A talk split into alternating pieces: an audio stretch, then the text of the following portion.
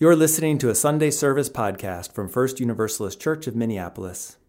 We're a faith community committed to racial justice, a place where we practice a deep and authentic welcome, where we listen deeply to where love is calling us next, and a place where, with humility, courage, and compassion, we act for justice in the world.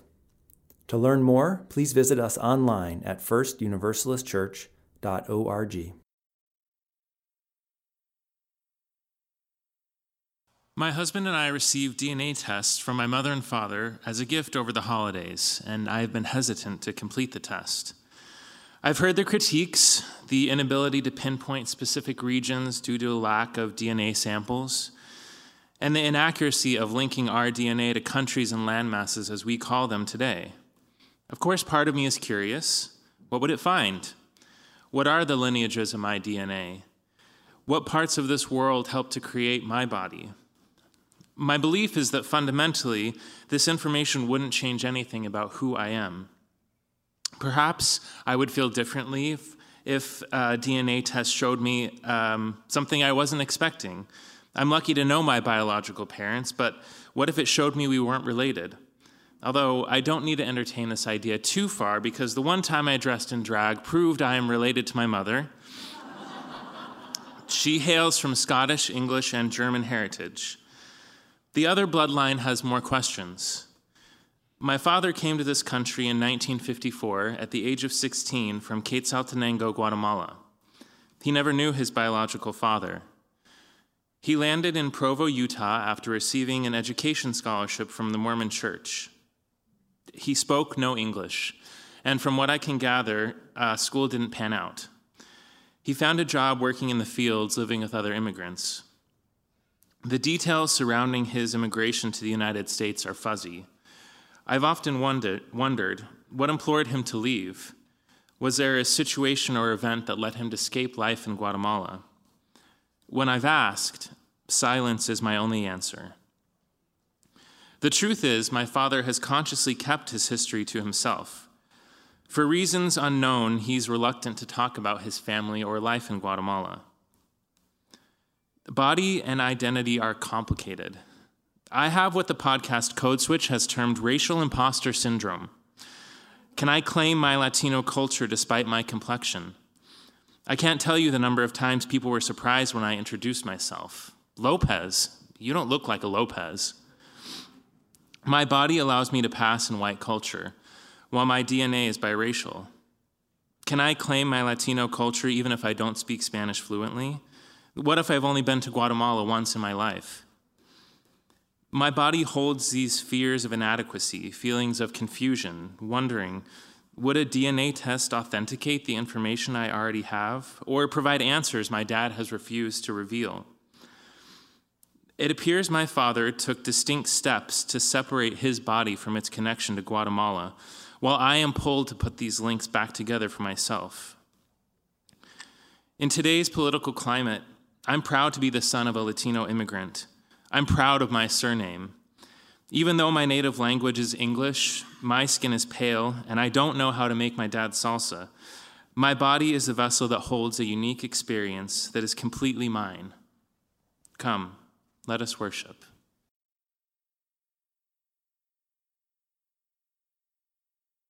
It's been a few years since a dear friend and colleague told me about an experience she had when she was a kid. She was a young child, she said, minding her own business, just hanging out and playing in her neighborhood, when out of nowhere a dog came out and attacked her. And it bit her on the face, and it hurt her in some pretty severe ways. The bites were rough, the damage was bad. And she spent many long days and nights in the hospital healing and recovering from this. And she says she knows, looking back, that this should have, by all accounts, been a traumatizing experience for her. But it wasn't. When she looks back on that experience, all she remembers, she says, are the people. All the people. The nurses and the doctors, her family members and friends, the folks from her church who showed up and looked at her with these adoring faces. What she remembers was the love that was beaming at her the whole time. She says it wasn't until weeks later when she finally got home and looked into a mirror that she realized how bad her face looked, how horribly disfigured she had been by this accident. She said all she had seen was love and beauty coming back at her. I think about this and the way it makes me feel, and I think maybe this is what universalism feels like in our bodies. That unconditional love beaming down on us, looking out at us, us giving and receiving that with one another. Maybe this is what really understanding that we are whole and holy and worthy feels like in our bodies. Maybe it's what we can give to one another. And I wonder what would it be like if this was the exchange that our world was based on, this way of looking at someone, at being looked at. Somebody after the first service, I was talking to them about this experience, and they said, Well, it's kind of like looking at everybody as if you have a major crush on them. I was like, That's kind of a good way to think about it. How could we do that with each other? And what would our world feel like and be like if that was how we operated? I think we know that this is a long way from the reality that we live within, especially here in this culture. If you have grown up or spent any time living in the United States, you have been told tremendous lies about your body and other people's bodies. There have been so many lies told for generations and for centuries. We have been th- taught through our laws, through literature, through economics, through movies and music and entertainment and employment and healthcare and religious institutions that some bodies are worthwhile and some bodies are not. Here are a few of the things that we have been taught. That black and brown bodies are worth less than white bodies, that differently able bodies are defective rather than resilient. That larger bodies are lazy, smaller bodies are childlike, that the physical desires of gay and lesbian and bisexual bodies are unnatural or evil, that older bodies are just past their prime and have less to contribute, that male bodies are more valuable when they're productive and emotion free, that female bodies exist for the pleasure and comfort of others, that bodies that do not conform to the made up gender binary don't even deserve basic safety we have been taught in so many different ways that our bodies and other people's bodies exist out there to be judged. In fact, we should be judging ourselves and each other, some as more worthy and valuable than others. This is the habit and the practice of our culture. Sometimes we have family and friends and church communities like my friend did, who look at us and tell us the truth who counter the stories of the dominant society. They tell us that we are whole and holy and worthy, lovable exactly as we are, and so is every other person. And this is the taproot of universalism. But sometimes our families and communities fall in line with the dominant narrative in our culture and they reinforce the lies and leave us living in these myths and half truths and falsehoods that corrupt our bodies and minds and spirits. Dr. King was clear in his response to the question what is the role of religious institutions in the work of racial justice? It's about destroying the myths that some bodies are better than other bodies, that some bodies are superior and other bodies are inferior, and particularly in the work of racial justice, destroying the myths and the attitudes that have created the culture of white supremacy. This is our job as a religious institution to counter these myths and falsehoods, to tell the truth. The truth, as the poet Mary Oliver once wrote, that every body is a lion of courage. All of us, each of our bodies, a lion of courage. When we fall into the trap of judging our bodies and ourselves and judging each other's bodies and each other's selves based on the things that we have been taught, the lies we have been told, we are falling into the trap of our culture. And we must push back with the taproot of universalism loving our bodies and each other bodies very clearly as an act of resistance. Now, I can tell you that I know all about this in my head, and I even know that it's true in my heart, and I absolutely trust that your body is whole and holy and worthy. And that when I hear the messages in my head and the lies come up that tell me that some other body isn't as good, I try my best to recognize it and push it away and trust in the truth that we are each whole and holy and worthy. And I know too that sometimes when I look at myself, I am less than generous. Maybe this happens for you too. Maybe. I've heard about it out there. There are days when I do not think the good thoughts about my physical body or my mental body, my spiritual body. And so I come back to the truth that I know that any worthy ideal takes practice and is aspirational. So, living into the idea that my body and your body and every body is whole and holy and worthy, it's not something I'm going to get perfect. It's something I'm going to need to try again and again and again. So, I remind myself that my body and your body each contain the DNA of our ancestors, whether we know about it or not. Each one of those lives, part of the price of entry for our lives in this world. I remember that even when I am not thinking about it, and certainly when I am not in control of it, my body is doing amazing things, exchanging air just to begin. Our bodies are healing, recovering, resilient, grace filled bodies, each one of us. Even when we are sick, even when there is a disease or an injury, there is something in us moving toward life. So, in this culture, in this culture that tells us all kinds of lies about our bodies and other people's bodies, loving who we are, loving each other is absolutely an act of resistance. And it's hard to do. It's hard to do not just because we have this judgment of ourselves and others, but it's hard, I think, because actually living into it comes with a whole lot of risk, especially if our bodies fit within a marginalized community in the US. So I'll tell you a story that comes from the book A Good Time for the Truth Race in Minnesota. It's in this book that Taiyon Coleman talks about her experience as a new graduate student in the creative writing program at the University of Minnesota. She was actively recruited to come and study here, and she chose the U over a similar program in Alabama because she couldn't imagine choosing to submerge herself in the overt racist culture of the South. Surely, she thought, Minnesota would be better than that. So it was her introductory seminar. She was sitting with her professor and the other new students in the writing program, each one of them introducing themselves and sharing a sample of their work.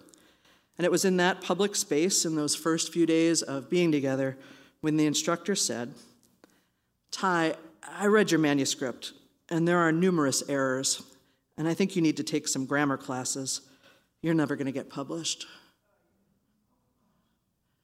Now, Ty, Taiyon says that her classmates looked away. Many of them, she said, never looked back for the rest of the semester or the rest of the program. No one in the room seemed to know or care that Taiyon had already graduated with a master's degree in English, that she'd been teaching college level composition classes for years. They didn't care or know that the poetry that she wrote lived within a literary canon of similar works and authors. There in that moment, she found herself wondering if all that these folks cared about and all that they cared to know about her could be reduced to what they thought they saw. And these are her words Black, first generation university student on both sides of my family, fat, urban, working class, and female. In that moment, she writes, a constructed institutional stereotype had been tied around my black neck like a loose rope, with the threat of its threads tightening the more I resisted. If I stood my ground, she said, the noose would only continue to constrict. If I gave in and assimilated, there might be hope for me, my work, and my neck. What a powerful experience and image a constructed institutional stereotype tied around my black neck like a loose rope, she said. And with these words, she outlined the very real dilemma that she and others were facing in that moment. Was she, Or was anyone else in that classroom going to assert the worth and dignity of her black body and black mind? Were they all going to stay quiet and assimilate to the power of the professor and the larger culture, maybe escaping further harm in that moment, but certainly feeling the heat of shame and internalizing the cost of swallowing lies about yourself or others? As the room fell silent, Taiyon said a memory flooded over her. It was the memory of her strong, single black mother. In high school, Taiyon remembered that she often had to walk home late at night by herself after work, and her mother taught her to always look people directly in the eye. If you think that they might try to steal from you, don't look away, Taiyon, she would say with a cigarette in one hand and a cup of coffee in the other. Let them know that if they come after you, that you're going to fight them hard, and they will decide that you are not worth the trouble and leave you alone. The professor's words were still hanging in the air as that memory came and went for her. The sting of his final statement, well, you'll never get published then, just hanging out in the air. And that's when Taiyon spoke without thinking. Well, then, she said, these aren't places I want to be published anyway. The class gasped. And Taiyon knew her mother would be proud. And later, she says, as she walked down Nicollet Avenue on her way back to her apartment, the pain in her body set in. Wounds taking shape from the instructor's words and from the silence there in that room. Loving yourself publicly, demanding that your body be treated with fairness and respect, that is a big risk to take sometimes. Sometimes it feels like no choice at all. When you literally and figuratively feel trapped, when any struggle could cause things to be worse. And there are times, too, when the answer comes through loud and clear, and we find ourselves asserting our own dignity and worth or the dignity and worth of another without thinking, remembering that we are the whole and holy and worthy people that we truly are each and every one of us.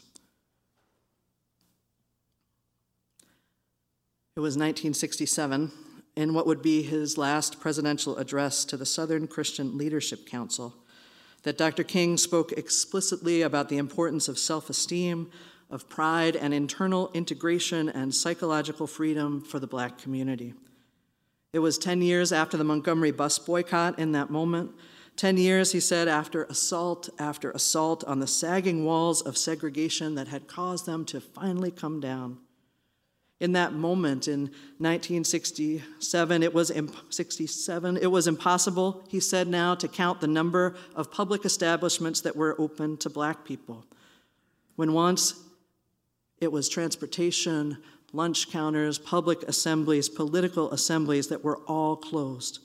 Now, he said, the experience of what it was like to be black in America, something that used to be largely invisible, was now visible to the white community. And then, in his words, he said, Civil rights has become a dominating issue in every state, crowding the pages of the press and the daily conversation of white Americans. In this decade of change, he taught, the Negro stood up and confronted his oppressor. He faced the bullies and the guns and the dogs and the tear gas. He put himself squarely before the vicious mobs and moved with strength and dignity toward them and decisively defeated them. He came out of his struggle integrated only slightly in the external society, but powerfully integrated within. This was a victory that had to precede all other gains. How had so much progress been made in such a relatively short time? King was asking the people who had so long been oppressed, who had so long been taught and treated that they were not human beings, had integrated the truth about their worth and dignity within. People in this country had rejected the centuries old lies about white supremacy and black inferiority and been exposed to the truth.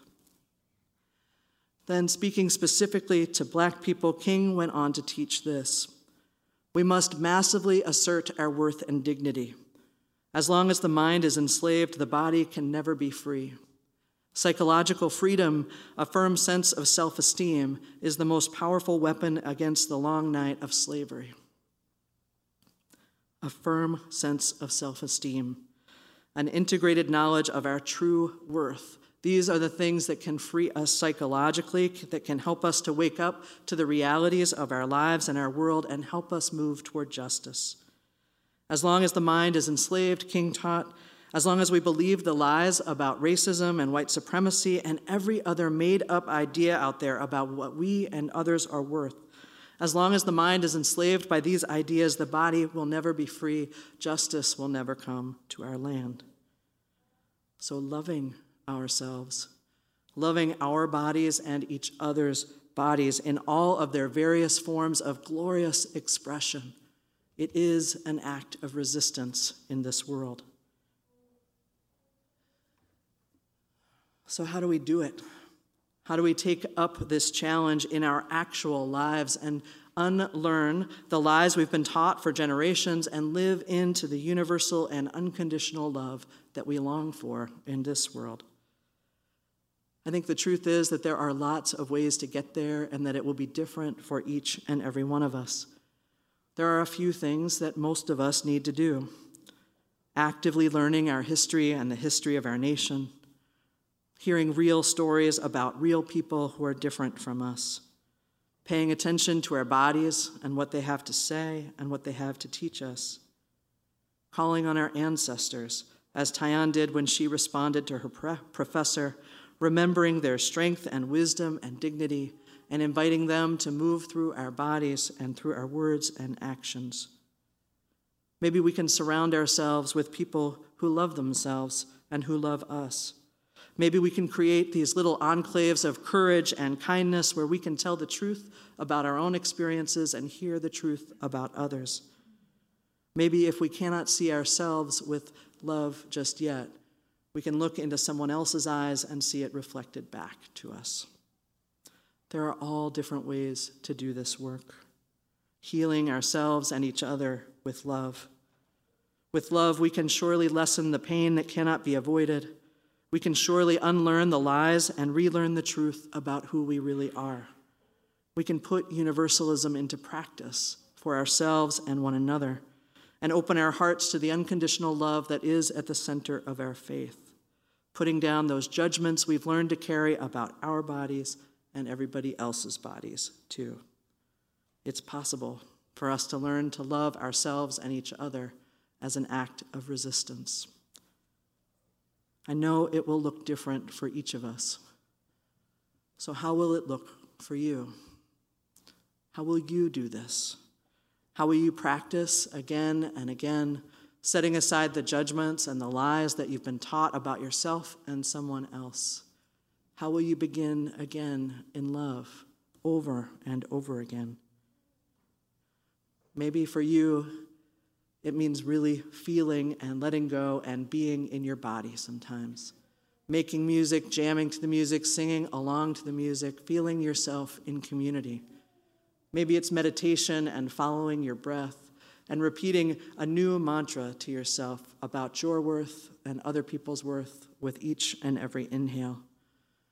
Maybe it's feeling love freely exchanged between yourself and another and maybe sometimes that just takes the expression of a smile to a stranger on the street. Maybe it's being held or holding another and feeling their breath slow down and settle when they tuck their head into your shoulder. How will it happen for you? How will you put yourself in the beam of love and how will you create it for others? Love was the center of Dr. King's message a fierce love that was both motive and method for making justice in this world. Dr. King's sister, Christine, says this My brother was no saint. And then I imagine what my brother would say about me. Also, no saint, just for the record. My brother was no saint, she said, ordained as such by birth. Instead, he was an average and ordinary man called by a God in whom he had deep and abiding faith to perform extraordinary deeds for freedom, peace, and justice. He was an ordinary man, propelled and held by his faith to perform extraordinary deeds for freedom, peace, and justice. May we be and do the same. May it be so.